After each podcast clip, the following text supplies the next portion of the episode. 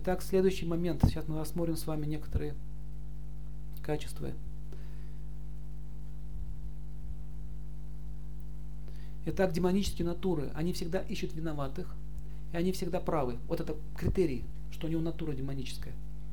Не убедите его никак. Вот прав и все. Противно, противно общаться с такими людьми, да? Невозможно. Даже контакта нет.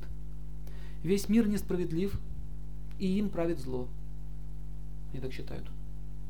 Они всех ненавидят, а праведники всех любят. Я люблю себя, если я люблю других. Так, такова формула праведников. Я люблю себя, если я люблю других. Такое самоуважение. Демоны, я люблю себя, но вас я не люблю. Чем отличается мирская честность от правдивости? Как вы думаете? Мирская честность от правдивости. Я обещаю тебе, что тебя налью завтра. То есть их, их правдивость, она направлена не в ту сторону. Они обеты такие дают, исполняют их.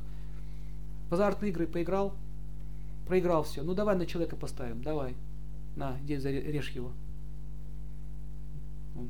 Будут отстаивать свою правдивость. Я ждал слова начинает исполнять. Глупости всякие. Понимаете? То есть нужно отличать, кому ты дал слово и что ты дал. Ради чего ты свою правдивость используешь? Ради кого ты их используешь? Бичишь, мечешь бисер перед свиньями. Итак, праведный человек видит гармонию во всем. И он понимает, что из хаоса счастья не может быть.